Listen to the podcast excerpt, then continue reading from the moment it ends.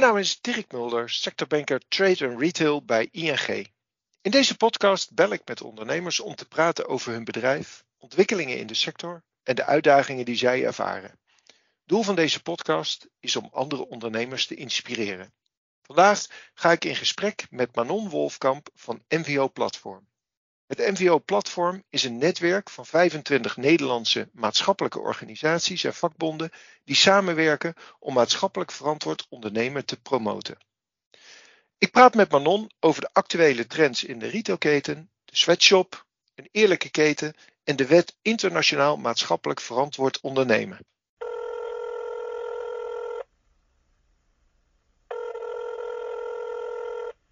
Goedemorgen Manon. Goedemorgen.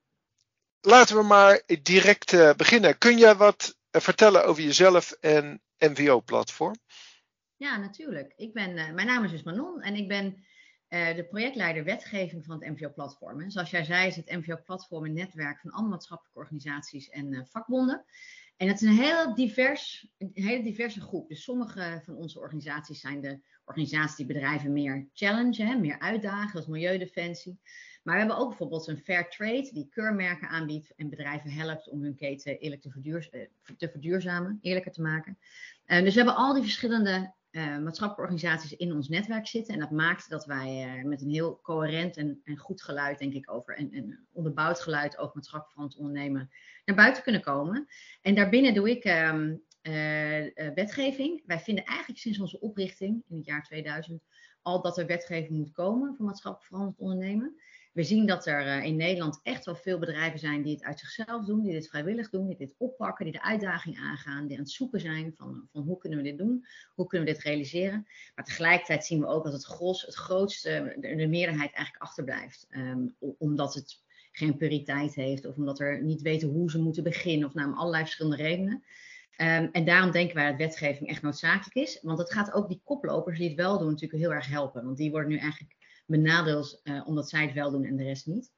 Um, en dat is voor ons een heel belangrijk speerpunt van ons netwerk uh, geworden in de afgelopen jaren. Um, en dat uh, vindt nu dit jaar is er wel een soort van. Uh, ja, het commet allemaal dit jaar. Er gebeurt zoveel dit jaar, zowel in Europa als in Nederland op het gebied van wetgeving.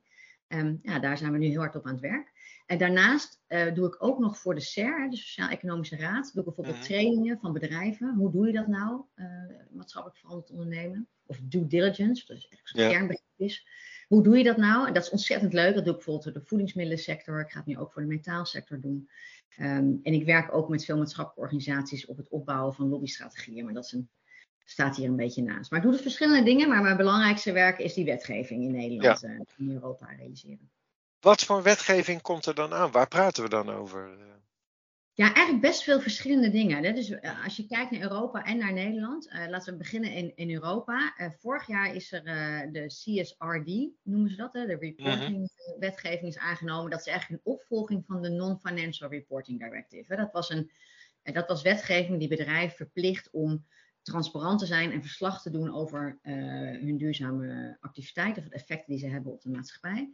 Um, en je, dat is geüpdate. Dat, dat, betekent dat nu meer bedrijven onder die directive vallen. Maar ook is het duidelijker geworden. Het was niet een hele duidelijke directive. Nu is het veel duidelijker geworden. En nu is het echt duidelijk dat bedrijven zowel op die dubbele materialiteit, noemen ze dat dan, hè, mm. moeten rapporteren. Dus zowel op de risico's voor hun eigen bedrijf. als op de risico's die het bedrijf veroorzaakt of de omgeving. moeten ze op rapporteren. Nou, die komt eraan. Die wordt omgezet in wetgeving uh, in Nederland dit jaar. Daarnaast is er in Europa een ontbossingswetgeving aangenomen. Dat betekent dat op zeven producten zoals soja, uh, cacao, uh, rundvlees, uh, palmolie, al dat soort producten mogen niet de havens inkomen van Europa als niet aangetoond kan worden dat het uit ontbossingsvrij gebied komt. Dus er mag geen gebied ontbost zijn, even uit mijn hoofd sinds 2011, 2019, sorry, om het product te kunnen verbouwen. Dat is een recente wet, toch? Die is, die is afgelopen week, geloof ik, aangenomen. Uh, ja, hij is vorig jaar officieel uit de trialoog gekomen. Ja? En dan moet, nu inderdaad gaat hij door het parlement en door de raad en door de ja. commissie nog een keer. En dan wordt hij weer omgezet. Uh, nee, het is, dat wordt niet eens omgezet, het is een verordening. Dus ja. van kracht uh, ook in Nederland. En die gaat heel ver. Want dat betekent, ik bedoel, welke, als je kijkt naar de voedingsmiddelenindustrie, welk bedrijf gebruikt geen palmolie? Of soja. En dat zijn natuurlijk hele gangbare ingrediënten. En, en ja, Nederlandse bedrijven moeten dus wel kunnen aantonen dat de palmolie en de soja die zij gebruiken, dat die dus uit een gebied komen dat niet ontbost is daarvoor. Ehm, eh, dus ja, dat is, dat is redelijk vergaand. Die komt er dus aan. Daarnaast zit er eentje in de pijplijn in Europa. Dat heet een gedwongen arbeidsverordening. En het voorstel van de commissie is dat elk product waarvan zij kunnen aantonen dat het met dwangarbeid gemaakt is, dat het meteen van de markt gehaald wordt. Um, en dat is een beetje, in, in Amerika kennen ze dat ook al, zo'n dergelijke wetgeving. Alleen daar is iets anders ingericht. Daar krijg, wordt er ook echt een kans gegeven aan bedrijven om bijvoorbeeld um, remedy te geven. Hè, dus om het goed te maken en om ervoor te zorgen dat de situatie opgelost wordt. Dat zit nu niet in dat Europese voorstel. Dus nou ja, we hopen dat het nog een beetje aangepast wordt. Maar dat voorstel zit helemaal aan het begin van het, van het hele proces. En daarnaast, en ik denk dat dat is waar de discussie ontzettend veel over gaat de laatste tijd, komen er twee grote aan. Dus in Europa komt nog de, wat we noemen de CS Triple D aan. Uh, dat is eigenlijk due diligence wetgeving. Mm uh, en in Nederland is er een initiatiefwet die ook de delingswetgeving uh, is, hè, omvat. Uh, die, die discussie voert nu ook in Nederland. Dus dat komt er allemaal aan. Um, en dat is best veel. Ik denk dat dat, niet, ja. dat we ook niet licht over hoeven te doen. Ik denk wel dat het ontzettend belangrijk is, omdat er wereldwijd ontzettend veel slachtoffers zijn van, van onze manier van produceren en consumeren. Of we ons daar nou van bewust zijn of niet. Maar is wel een, een, een direct gevolg van onze activiteiten. En ik denk dat het alleen maar fair is dat wij ook daar onze verantwoordelijkheid voor nemen. Uh, ja. Ook als bedrijfsleven. Eh, dan gaan we straks verder op die wet. Nou zijn er ook een aantal UPV's, uh, eh, uitgebreide producentenverantwoordelijkheden. Textiel zijn we nu mee bezig. Verpakkingen is er al. Er is natuurlijk ook een hele wetgeving vanuit Europa rond uh, verpakkingen. Is dat dan ook waar jullie je mee bezighouden? Of is dat iets anders? En wa waarom dan? Ja, dat is een hele goede vraag. We houden ons daar niet mee bezig. Uh, en misschien zouden we ons daar wel mee bezig moeten houden, want het haakt allemaal in elkaar. Het heeft allemaal iets met elkaar ja. te maken. Ook circulair ondernemen is natuurlijk ook maatschappelijk verantwoord ondernemen. Dus het hoort er heel erg bij. Ja, uh, beperkte capaciteit. Ja, het is een beetje een, een flauw ja, antwoord. Ja. Je moet zitten, keuzes maken, ja. Keuzes maken. We zitten geloof ik met anderhalve FTE uh, ja. platform. Want daar worstel ik zelf ook wel mee. Uh, wij, wij, zijn ook al inzichtelijk aan het maken. Oké, okay, als je over duurzaamheid, waar praat je over? maar als je nou kijkt naar MVO, maatschappelijk verantwoord ondernemen. Is dat inderdaad de hele bubs? Volgens mij wordt dat ook weer redelijk ingeperkt, toch? Wat zie jij als maatschappelijk verantwoord ondernemen? Ja, ik, ik vind het een hele bubs, persoonlijk. Mm. Dus ik vind eigenlijk het, uh, dat je al je maatschappelijke impacts. Uh, ik vind eigenlijk maatschappelijk verantwoord ondernemen een heel raar woord. Want eigenlijk zou ondernemen altijd maatschappelijk verantwoord moeten zijn. Dus er zou eigenlijk helemaal geen aparte term van moeten zijn, wat mij betreft. Maar goed, helaas is dat nu nog niet zo. en ik vind het dus ook eigenlijk een hele brede term, die over heel veel verschillende dingen gaat. Zowel over de, de groene kant, zoals we dat noemen. Dus zeg maar even de spaarlampen of de ledlampen en circulair ondernemen. En, en wat je doet met afval. En, dat hele stuk klimaatimpact komt natuurlijk heel erg bij de afgelopen jaren. Dat is echt wel nieuw. Dat was nog niet zo, uh, zo sterk. En natuurlijk die hele mensenrechtenkant. Dus die drie dimensies, zeg maar, die vallen er alle drie onder. Het MVO-platform is een netwerk van organisaties die vooral internationaal kijken. Dus wij kaderen en maatschappelijk verantwoord ondernemen zo dat we kijken naar wat gebeurt er in internationale ketens. Uh, en dat daar wetgeving op zou moeten komen, omdat we in Nederland. Kijk, als je in Nederland um, een fabriek hebt waar je kinderen laat werken, ja, dat, zou uit een boze zijn. Ik bedoel, zou, de krant zou er vol van staan, er zouden boetes uitgedeeld worden, de eigenaar zou straf, straf krijgen. Ik bedoel, dat, in Nederland is dat redelijk goed geregeld. Maar op het moment dat een bedrijf besluit om die fabriek dan maar ergens anders neer te zetten waar die handhaving minder goed is, dan kunnen die producten gewoon in Nederland binnenkomen zonder dat er enig probleem is. En, en dat stukje, dat proberen wij met, met uh, het MVO-platform op te lossen. Dus wij zijn ja. heel erg gericht op dat internationale stuk van maatschappelijk verantwoord ondernemen. Ja dat begrijp ik. Hè? En ik, ik ben natuurlijk ook voor uh, uh, wat dat betreft verantwoord uh, ondernemen. Ik heb alleen af en toe ook wel eens het idee dat wij wel heel erg onze normen op zeg maar de normen en waarden van andere landen neerleggen. soms ook niet helemaal terecht. Hoe kijk je daar tegenaan? of, of hoe zouden we daarmee om moeten gaan? Nou, ik, ik, ben het daar niet mee eens. Want ik denk dat, dat er is een universele, universele verklaring van de rechten van de mens. Die is door alle VN-naties ondertekend. Die staan er allemaal achter. dat is dus wereldwijd, dat is globaal. Dus dat heeft, heeft niks met het Westen of met Europa te maken. Ik zeg altijd, geen enkele moeder wil dat haar kind werkt. Geen enkele moeder in Ethiopië, geen enkele moeder in Bangladesh en ook geen enkele moeder in Nederland wil dat haar kind werkt. En het feit dat, ze, dat zij zich gedwongen voelen om hun kind te laten werken, of door, om, om culturele redenen, of omdat ze gewoon te weinig loon hebben, wat vaak een veel grotere reden is, of omdat er gewoon geen school is voor de kinderen, dat betekent niet dat ze dat ook zelf zo zouden willen. Dus wij vinden mensenrechten zijn universeel, gelden voor iedereen. En het maakt niet uit waar je geboren bent. Uh, ja, en ik zie niet helemaal in waarom uh, uitbuiten van mensen waarom is dat dan niet? Want dan noemen ze dan dat wij neocolonialistisch bezig zouden zijn door het opleggen van mensenrechten. Maar ik denk, ja, nu zijn we bezig met het uitbuiten van die mensen. Dat vind ik eigenlijk veel neocolonialer als je niet erg vindt. Door ze te weinig te betalen, uh, uh, ja, door, door slechte deadlines voor productie op te leggen, door te hoge eisen te stellen, zijn wij eigenlijk uh, bezig om ze uit te buiten. Wat ik eigenlijk veel erger vind dan universele mensenrechten die overal gelden, waar we met z'n allen achter staan, te proberen om die te respecteren. Ja. Waar, waar zou volgens jou de verantwoordelijkheid moeten liggen? Meer bij de overheid, bij het bedrijfsleven of misschien zelfs bij de consument? Nou, dat is een goede vraag. We hebben, we hebben heel lang gedacht de consument moet een verandering brengen. Uh, en, en, dus, en zeker in Nederland zag je ook Nederland als wel bijzonder, want de, de grote keurmerken, en zoals Max Havelaar en Rainforest Alliance, hebben eigenlijk allemaal hun roots in Nederland. Dus allemaal vanuit een Nederlandse manier van denken. Ik denk een beetje uit ons polder-idee is dat allemaal een beetje opgekomen.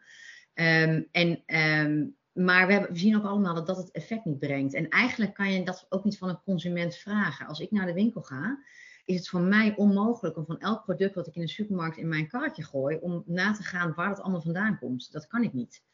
Um, dus ik vind eigenlijk dat de overheid ervoor moet zorgen dat, het, dat het niet mogelijk is dat er producten in mijn karretje komen die gemaakt zijn met kinderarbeid, waar dan ook in de wereld. Dat vind ik echt een taak van de overheid. Maar we hebben ook met z'n allen afgesproken, binnen de VN ook wederom, in 2011 natuurlijk, dat ook bedrijven daarin hun eigen verantwoordelijkheid hebben. Um, en ook bedrijven ervoor moeten zorgen dat hun productieprocessen en hun internationale ketens op orde zijn. Dus ik denk dat het een gedeelde verantwoordelijkheid is. En uiteindelijk speelt iedereen zijn rol, hè? ook de consument speelt een rol. Maar ik denk dat de grootste verantwoordelijkheid bij bedrijven en de overheid ligt. Uh, en ik denk dat bedrijven die verantwoordelijkheid heel goed aankunnen. En dat zie je ook. Er zijn heel veel voorbeelden van bedrijven die dit wel doen. Ja. Um, dus ik denk ook niet dat we iets onredelijks vragen. Nee. Nou, heb jij het veel over kinderarbeid? Hè? Dat is een onderdeel van hè, een eerlijke keten. Dat is natuurlijk het makkelijkste aanwijsbaar. Dan denk ik even daar op dat onderwerp verder gaan. Hè. Voor mij is dat, is, is dat een ABC'tje. Tuurlijk, dat gebeurt dat gebeurt niet. En uh, ik zou denken dat elk bedrijf dat ook zo denkt. Maar is dat dan niet zo? Het is een mooie quote uh, die ik ooit hoorde van een ondernemer. Die zei: Niemand staat s ochtends op met het idee van: Goh, we gaan even lekker wat kinderen aan het werk zetten. Hè? Geen enkele Nederlandse ondernemer. Ik weiger om te geloven dat een Nederlandse ondernemer dat wel bewust zou doen. Dat geloof ik echt niet. Dus ik, ik um, denk dat niemand dat wil. Maar ik denk dat het probleem is dat we onze ogen ervoor sluiten. Dus we weten het niet. Ik denk dat daar het grootste probleem zit. Heel veel bedrijven, ook als ik die bedrijven train. Dan, en ik vraag waar komt nou jullie product vandaan? Waar komen al die ingrediënten vandaan? Geen idee. Ja. Dus ik denk dat daar het grootste probleem zit. Dat die ketens niet transparant zijn en niet inzichtelijk zijn. Uh, en dat ja. mensen, ook niet, mensen gewoon ook niet weten wat er gebeurt. Um, nou is er ook nog wel een, het is ook niet zo dat kinderarbeid, uh, dat, dat kinderen nooit mogen werken. Hè? En mijn dochter werkt ook in de supermarkt. Ja, dus, maar het gaat natuurlijk om dat, dat kinderen uh, het recht hebben op school en het recht hebben op vrije tijd. En, en dat dat niet in het gedrang mag komen uh, door werk en dat ze natuurlijk geen gevaarlijk werk mogen doen. Uh, en, en, die nuance is ook wel belangrijk en, vaak in dit, in dit debat om aan te brengen. Dat gaat over elk mensenrecht bijna. Um, dus, dus, die gesprekken moeten ook wel goed gevoeld worden. Maar ik, ik, denk dus dat het vooral een kwestie is dat bedrijven het niet weten. Dat ze gewoon niet weten dat er in hun keten plaatsvindt. En misschien is het ook wel makkelijk om het niet te weten. Het is ja. ook wel fijn om het niet te weten. Maar goed, om, om, om even, het, het, het, probleem gaat breder. Het gaat om eerlijke lonen, het gaat om uh, vakbonden, het gaat om veilige werkomstandigheden uh, uh, en het gaat om werktijden, verantwoorde werktijden. En zo zijn er denk ik nog wel een aantal meer te verzinnen. Zeker. En milieu-impacts, sorry, milieu-impacts. Ja. Ja. Dus ja. Een, een, fabriek die stoffen kleurt, waar, waar, gaan die, waar gaat het residu heen van die chemische stoffen? Of het gaat ook over klimaatimpact, dus uitstoot van CO2 bijvoorbeeld. het gaat ook over um, eerlijke handelsrelatie. Dus als kleine boeren input krijgen van een bedrijf, En daarmee wordt meteen gezegd, je krijgt deze input, maar dan moet je ook onze fertilizers onze afnemen. En, en je moet dat allemaal, wij betalen dat voor je, maar dan heb je wel meteen een schuld bij ons. Dat is een soort oneerlijke handelspraktijk. Die zit ook, hè, dat valt allemaal ook onder. Dus het is, het is, best, het is best veel. Recent is de behandeling in de Kamer gestart van een Nederlandse initiatiefwet. De wet Internationaal Verantwoord Ondernemen. Die misstanden over milieuverontreiniging en mensenrechten schendingen aan wil pakken. Dit is dé manier om het lot van miljoenen boeren en arbeiders, arbeidsters te verbeteren. Velen van hen zijn nu de speelbal van onrechtvaardige handelsmechanismen die hen verhinderen het leven te leiden waar ze recht op hebben. Wat vindt Panon van deze wet? Ik denk dat het een ontzettend belangrijke wet is en ook een hele dappere wet, denk ik, van de Nederlandse parlementariërs die hem hebben ingediend. Uh, maar ook een hele logische wet. Want ik denk dat we in Nederland, zegt iedereen, uh, inclusief VNO-NCW, inclusief het ministerie van het kabinet, iedereen zegt die wetgeving die is gewoon nodig. Iedereen ziet dat, dat wat inmiddels nodig is. En wat ook iedereen zegt, is dat die wetgeving dan gebaseerd moet zijn op die, we hebben het nog niet genoemd, maar op die OESO-richtlijnen. En de OESO-richtlijnen een internationaal normenkader, waar die VN-richtlijnen, waar ik het eerder over had, zeg maar in zijn opgenomen. En de kern daarvan is dat concept van due diligence. Um, en wat, wat de uh, parlementariërs nu in Nederland gedaan hebben, is ze hebben die kern van due diligence gepakt, dus die kern van die oefenrichtlijnen gepakt, en die hebben ze in wetgeving omgezet. En natuurlijk zit er dan ook handhaving in. En, en voor wie geldt die dan? Maar de, de, de, het hart van die wet is die due diligence verplichting die erin zit. Um, en dat betekent, in kort zijn dat zes stappen. Bedrijf moet een beleid opstellen. Uh, en het moet zo, ervoor zorgen dat beleid ook geïmplementeerd wordt en dat het geïntegreerd wordt in alle functies. Dus bijvoorbeeld dat inkopers niet alleen maar kijken naar hoe duur is een product of welke kwaliteit kijk ik, maar ook onder welke omstandigheden is zo'n product gemaakt. En dat ze daar ook een bonus over krijgen, dus dat ze daar ook op beloond worden, bijvoorbeeld, hè, als het zo werkt in je bedrijf. Dus is integratiebeleid. Nou, dan stap 2 is dat je je keten in kaart brengt. Dat je weet waar, je, waar je al je ingrediënten vandaan komen. Dat je weet welke mogelijke negatieve impacts er zijn. Die hoeven er niet al te zijn. Het kan ook een risico zijn op, hè, maar dat breng je allemaal in kaart. Dan moet je ervoor zorgen dat, die, dat je die risico's voorkomt, zodat je voorkomt dat dat echte impacts worden. Of als er echte impacts zijn, dat je dat oplost. Um, dan zorg ervoor dat je dat goed monitort, dat hele proces. Dat je erover communiceert naar buiten toe. En tenslotte, dat mochten er echt negatieve impacts plaatsvinden, dat je ervoor zorgt dat je dat met wat we noemen remedieert. Dus dat eigenlijk betekent dat je het terugbrengt in de oorspronkelijke situatie. Nou, dat kan natuurlijk helemaal niet, vaak niet. Hè. Kinderarbeid haal je nooit meer uit een kind. Maar wel dat je zo'n kind helpt om naar een, een, speciale school te gaan, waar die kinderen bijvoorbeeld een heel praktisch vak leren. Zodat ze wel weer uh, deel kunnen nemen aan de maatschappij op een fatsoenlijke manier. Dus dat zijn eigenlijk de zes stappen van due diligence, zoals die in de OESO-richtlijnen zitten en zoals die ook in die Nederlandse wet zitten. En wij denken dat het ontzettend belangrijk is. Die initiatiefwet werd ingediend voordat het Europese proces uh, startte. Uh, dus die ligt er al een tijdje ook. Hij is ook aangepast, omdat er flink wat commentaar kwam van de Raad van State. Dus de, indieners hebben echt gekeken van nou, hoe kunnen we dat commentaar goed verwerken en beter maken. Het is echt, een, echt enorm verbeterd, vind ik zelf, uh, de wet. Um, veel duidelijker geworden ook wat verplichtingen zijn. Um, en wat je nu ziet in het Europese proces, is dat daar die, die zeggen ze ook de OESO-richtlijnen als basis te gebruiken. Dus in die zin zou je zeggen, wat maakt het uit, hè? allebei de basis. Alleen dat Europese proces zie je dus dat er telkens stukjes weggehaald worden. Ik, ik zeg wel eens, die OESO-richtlijnen zijn een soort kaartenhuis. En als je dan een kaart weghaalt, of je vouwt een kaart dubbel, hè, je doet het maar half. Eh, als je er maar genoeg weghaalt, stort dat huis in elkaar. En dan krijg je dus wetgeving die geen impact heeft uiteindelijk. Het is dus die wel lasten oplegt bij bedrijven. Bedrijven moeten van alles gaan doen. Maar niks oplevert aan het einde uh, van de rit. En, en, en dat is natuurlijk uiteindelijk waarom we wetgeving willen. Dat er iets positiefs gebeurt uh, in ontwikkelingslanden. Dus die Nederlandse wet is voor ons een soort baken van kijk, zo zou het eigenlijk moeten. Dit is eigenlijk ja. hoe wetgeving eruit zou moeten zien. En in die zin dus heel erg belangrijk. Maar nou zeggen tegenstanders, uh, één, hè, uh, die, die, Nederlandse wet is een stuk strenger, hè, geldt voor meer bedrijven dan dat men nu voor ogen heeft voor zeg maar de Europese wetgeving. Maar voornamelijk, hè, van, het, het, gaat straks onze concurrentiepositie aantasten. Hoe, hoe, kijk jij daar tegenaan?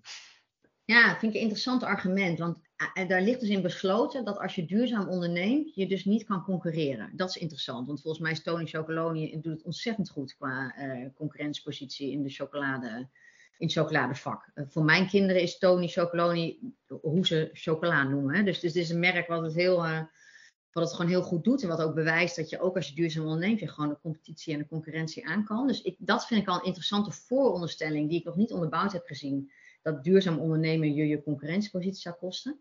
Maar daar komen nog een paar andere dingen bij, denk ik. Nou, als je, uh, ten eerste gelden de OESO-richtlijnen voor alle bedrijven.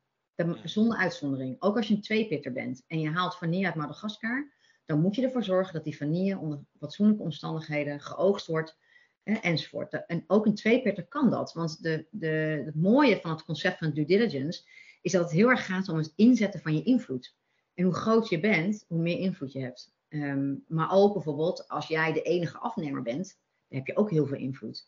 Ehm, dus het maakt niet zoveel uit uiteindelijk hoe groot je bent. Je kan in, in alle opzichten voldoen aan, de, aan due diligence, omdat het concept zich aanpast aan jouw situatie waar jij je bevindt in de keten en aan hoe groot je bent.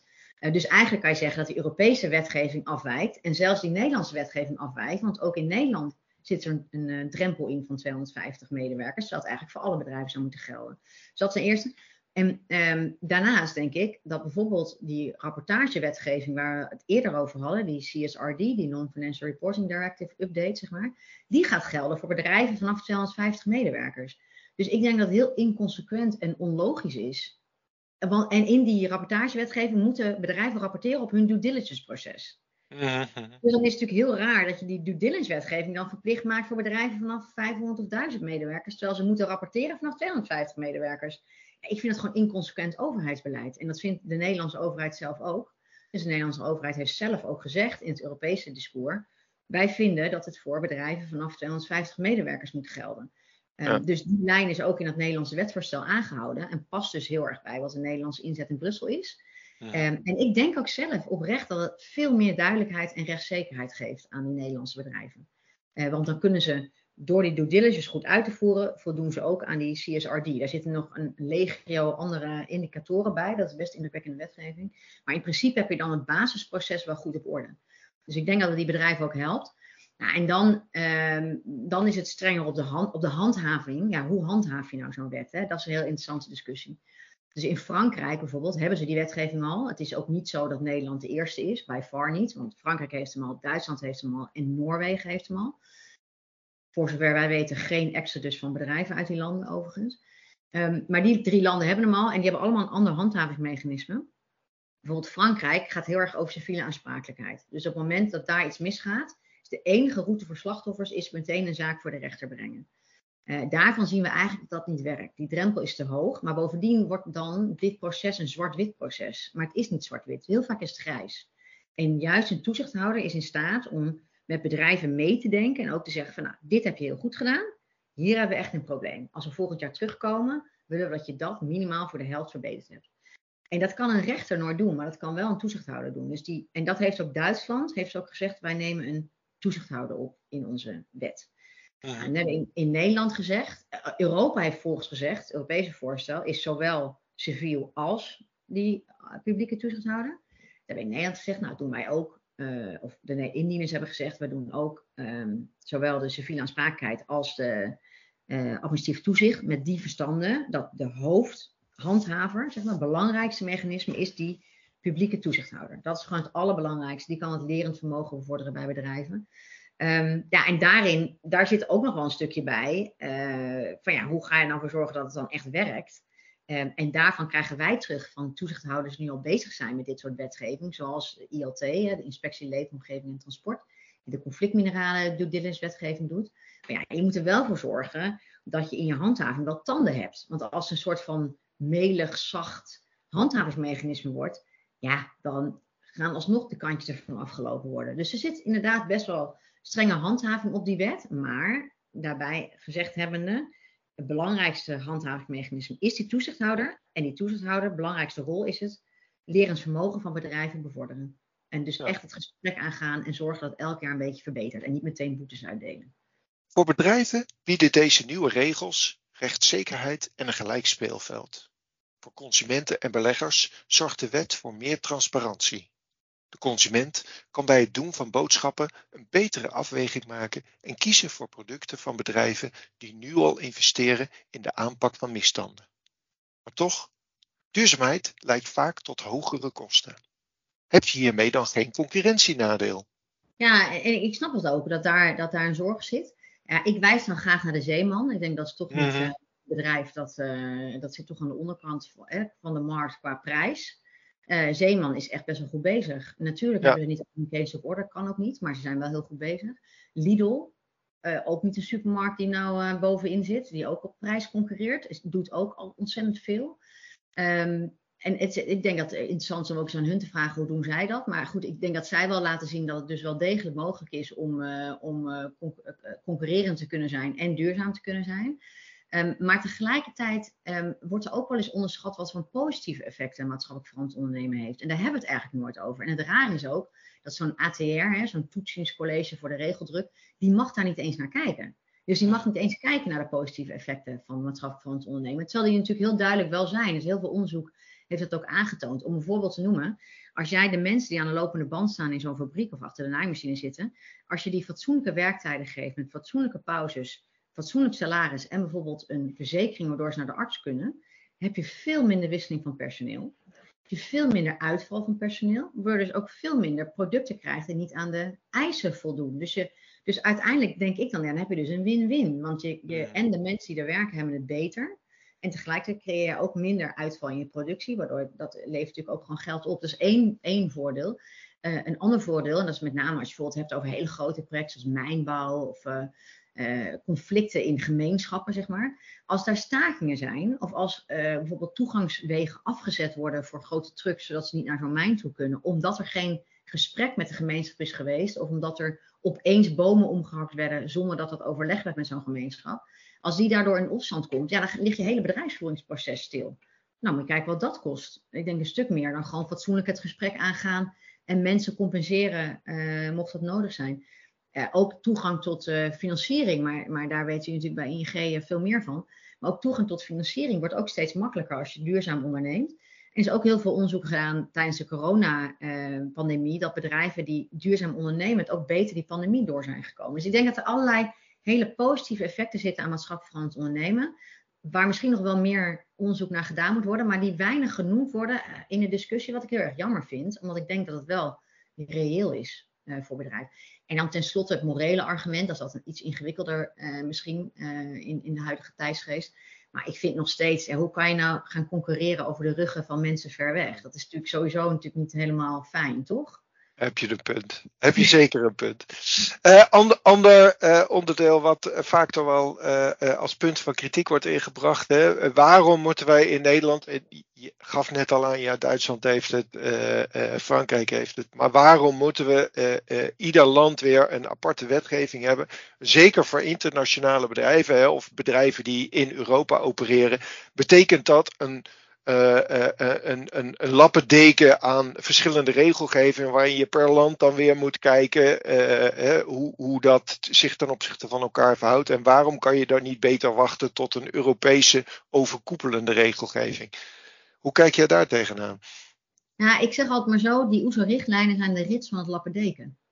He, dus uh, je, als, je, als jij het proces van de OESO-richtlijnen, dus dat due diligence proces, goed op orde hebt in jouw bedrijf. Dan voldoe je aan alle wetgeving, hoef je nergens zorgen over te maken. Um, dus ik vind het een, een, een soort uh, aparte discussie, want we zeggen ook allemaal dat we die wetgeving willen op, op basis van de OESO-richtlijnen. Dus laten we dan ook wetgeving creëren die echt op die basis is gestoeld. Um, en dan betekent dat dat je aan de Franse wet voldoet, je voldoet aan de Duitse wet, je voldoet aan de Europese wet die eraan komt, je voldoet aan de Noorse wet, waar je niet aan voldoet als je aan de Europese wet voldoet. Nou, ik weet niet hoeveel zaken we doen met Noorwegen, maar dat terzijde. Uh, er zijn ook in andere landen bewegingen. We zijn natuurlijk niet, we zijn nu heel erg, we hebben het heel erg over Europa, maar Amerika heeft ook behoorlijk wat wetgeving die behoorlijk ver gaat, zeker op het gebied van gedwongen arbeid. Dus ja, ik denk uiteindelijk dat het juist heel erg voordelig is voor Nederlandse bedrijven als ze worden gedwongen om aan die OESO-richtlijnen te voldoen. Daar moeten ze overigens al lang aan voldoen, dus het is niet nieuw. Alleen nu wordt het dan in wetgeving omgezet.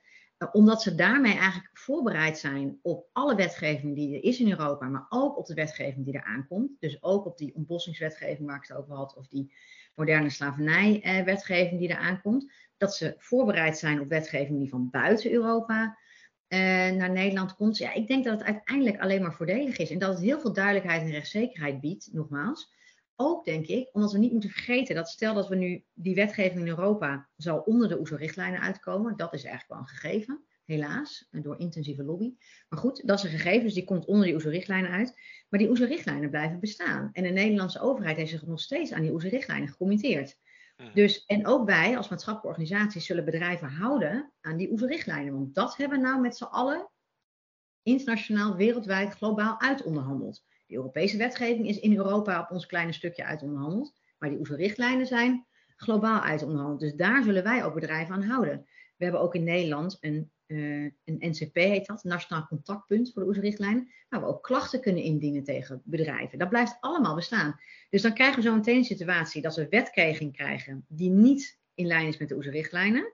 Dat bedrijven wel aan die wetgeving voldoen, maar nog steeds door ons in de media gechallenged worden of nog steeds een klacht aan hun broek krijgen bij het NCP, omdat ze niet aan die OESO-richtlijnen voldoen. Ja, ik vind het alleen maar heel verwarrend. En ik zou dan zeggen, laten we als Nederland dan het goede voorbeeld geven. Hopelijk kunnen we daarmee dat Europese proces nog beïnvloeden. Die kans is heel groot, want wij zijn in Nederland redelijk snel. En in Europa vertraagt het proces al. Dat is natuurlijk een andere reden. Hè. In Europa mhm, mhm. eh, ging het tot nu toe uh, voorspoediger dan denk iedereen had verwacht. Maar nog steeds met deze hele ambitieuze tijdslijn zijn we in 2027 voordat het een keer ingaat. En, en, dagelijks overlijden mensen door slechte omstandigheden. Dus ja, we hebben helemaal niet die luxe om zo lang te wachten. Uh, maar los daarvan de, uh, denk ik dat we als Nederland goede voorbeeld kunnen geven. En, en, gewoon kunnen laten zien, kijk jongens, zo kan het ook. En die OESO-richtlijnen kunnen echt als basis uh, dienen. En dan tenslotte vind ik, wat vergeten wordt, is hoe ver wij zijn in Nederland al. Uh, met name in hoe we onderling met elkaar omgaan. Dus in Nederland is er, zijn er al uh, gesprekken tussen maatschappelijke organisaties, vakbonden en bedrijven en de overheid. Er zijn convenanten, er zijn, is instrumentarium ontwikkeld, uh, er zijn projecten die opgezet worden waarvan we kunnen leren van elkaar. Dat is er helemaal niet in Roemenië of in Polen. Zelfs in Duitsland spreken vakbonden eh, of maatschappelijke organisaties en bedrijven amper met elkaar. En ik denk dat wij in Nederland daarin een enorme uh, koploper zijn en ook een enorme gunstige positie hebben. Um, die echt ons, uh, ons Nederlands bedrijf heel erg bevoordeelt ten opzichte van andere landen. En dat hoor je ook weinig in de discussie. Terwijl ik denk dat dat echt reëel is. Dat we echt in Nederland, juist omdat we in staat zijn om met elkaar te praten, uh, ja, ook echt in staat zijn om die due diligence op een hele goede manier vorm te kunnen geven. Waarbij het ene bedrijf uh, iets ontwikkelt wat ook heel veel andere bedrijven hopelijk dan op termijn gaat helpen. Ja, dus ik ben ja. een beetje weken van je ja. vraag. Maar... Ja, nee, dat is antwoord op mijn vraag. Um, om aandacht te vragen voor, zeg maar, deze wetten, uh, hebben jullie uh, een aantal weken geleden, uh, zeg maar, een pop-up store in Den Haag geopend, de Sweatshop. Kun je daar iets over vertellen? Ja, zeker. Ja. We hebben eigenlijk al heel lang in Nederland een coalitie van eh, bedrijven, maatschappelijke organisaties, uh, academici, die eigenlijk allemaal pleiten voor nationale wetgeving op basis van de OESO-richtlijnen als opstapje voor ambitieuze Europese wetgeving. En die alliantie heet Initiatief Duurzaam en Verantwoord Ondernemen, idvo.org, idvo.org. Um, en um, al een tijdje uh, dachten wij, zeker, het, het, het, hele debat was ontzettend negatief. Uh, na de kerst kwamen natuurlijk meteen de verhalen van grote bedrijven die dreigden om Nederland te gaan verlaten als deze wet er doorheen zou komen. Bedrijven die zelf al zeggen dat ze aan die OESO-richtlijnen voldoen. Dus dat was ook een interessante opmerking, maar goed. en daarmee kwam er meteen een hele werd die hele discussie in een hele erg negatieve spiraal getrokken. Um, er was ook heel veel aandacht voor die, negatieve, uh, voor die negatieve geluiden. Het was heel weinig aandacht voor bedrijven die zeiden: ja, maar uh, wij willen dit. Het is voor ons helemaal niet. Uh, wij doen het al, wij hebben hier geen probleem mee. Dus wij zochten echt naar manieren om op een hele positieve manier te laten zien: van joh, er zijn echt in Nederland veel bedrijven, veel maatschappelijke organisaties, veel academici die hier achter staan, die achter deze wet staan. er, is, er zijn verschillende peilingen geweest. Ongeveer 80% van de Nederlanders willen ook deze wet. Er ligt een wet, uh, duurzaam bedrijvennetwerken willen deze wet. Ja, het is echt nu aan de, aan de politiek om ervoor te zorgen dat die wet gerealiseerd wordt. En die sweatshop was, een, was voor ons een manier om dat te laten zien. Hè? Door iedereen zo'n trui te geven die dat wilde, um, ja, konden we laten zien hoe wijdverspreid dit, uh, dit sentiment in Nederland is. Uh, en ja, het was een, een, ontzettend groot succes. Het was een ontzettend leuke dag, heel positief met heel veel aandacht uh, en heel veel bedrijven uh, en maatschappelijke organisaties op LinkedIn hebben laten zien en op Insta, BN'ers die meededen. Die allemaal zeiden van jongens, uh, there is more to life dan al die negatieve geluiden. Wij, wij, willen dit gewoon en wij kunnen dit en wij staan hierachter. Um, ja, dus, dus daarom de sweatshop. En er komt een vervolg op? Ja, we, we zitten nu natuurlijk. Ja, eigenlijk was het de bedoeling van niet, maar het was zo'n succes dat we een enorme wachtlijst, wachtlijst voor de truien hebben. dus dat is wel weer bijzonder. Verbaast me niks, heel eerlijk gezegd. Ja. Nee, ja, dat heeft ons wel heel veel goed gedaan. En, Ja, en natuurlijk ja. de indiërs van de wet. Want die, ja, wat zij allemaal over zich heen hebben gekregen eh, aan druk is onvoorstelbaar. Eh, en, eh, voor hun was het ook ontzettend fijn om gewoon dit positieve geluid te horen. Ook van zoveel bedrijven die hierachter staan. Dat deze heeft ze echt heel goed gedaan. Dus we zinnen op een vervolg. Er komt een vervolg. Je kan je nog steeds op de sweatshop.nl inschrijven voor een trui. Voor het trui. Hartstikke goed. Manon, eh, dank eh, voor het gesprek. En het feit dat ik af en toe misschien wat kritische vragen stel, is niet dat ik geen eh, voorstander ben van deze wet. Integendeel. Eh maar er is wel een manier om het gesprek aan te gaan. En hoop voor jou ook om je argumenten naar voren te kunnen brengen. Nogmaals, dank voor dit gesprek. Graag gedaan. Deze podcast maakt onderdeel uit van een serie gesprekken met ondernemers uit de sector trade en retail. Meer podcasts en informatie over de sector vind je op ing.nl. Wil je nou zelf een keer meedoen aan een podcast? Mail me dan op dirk.mulder.ing.com.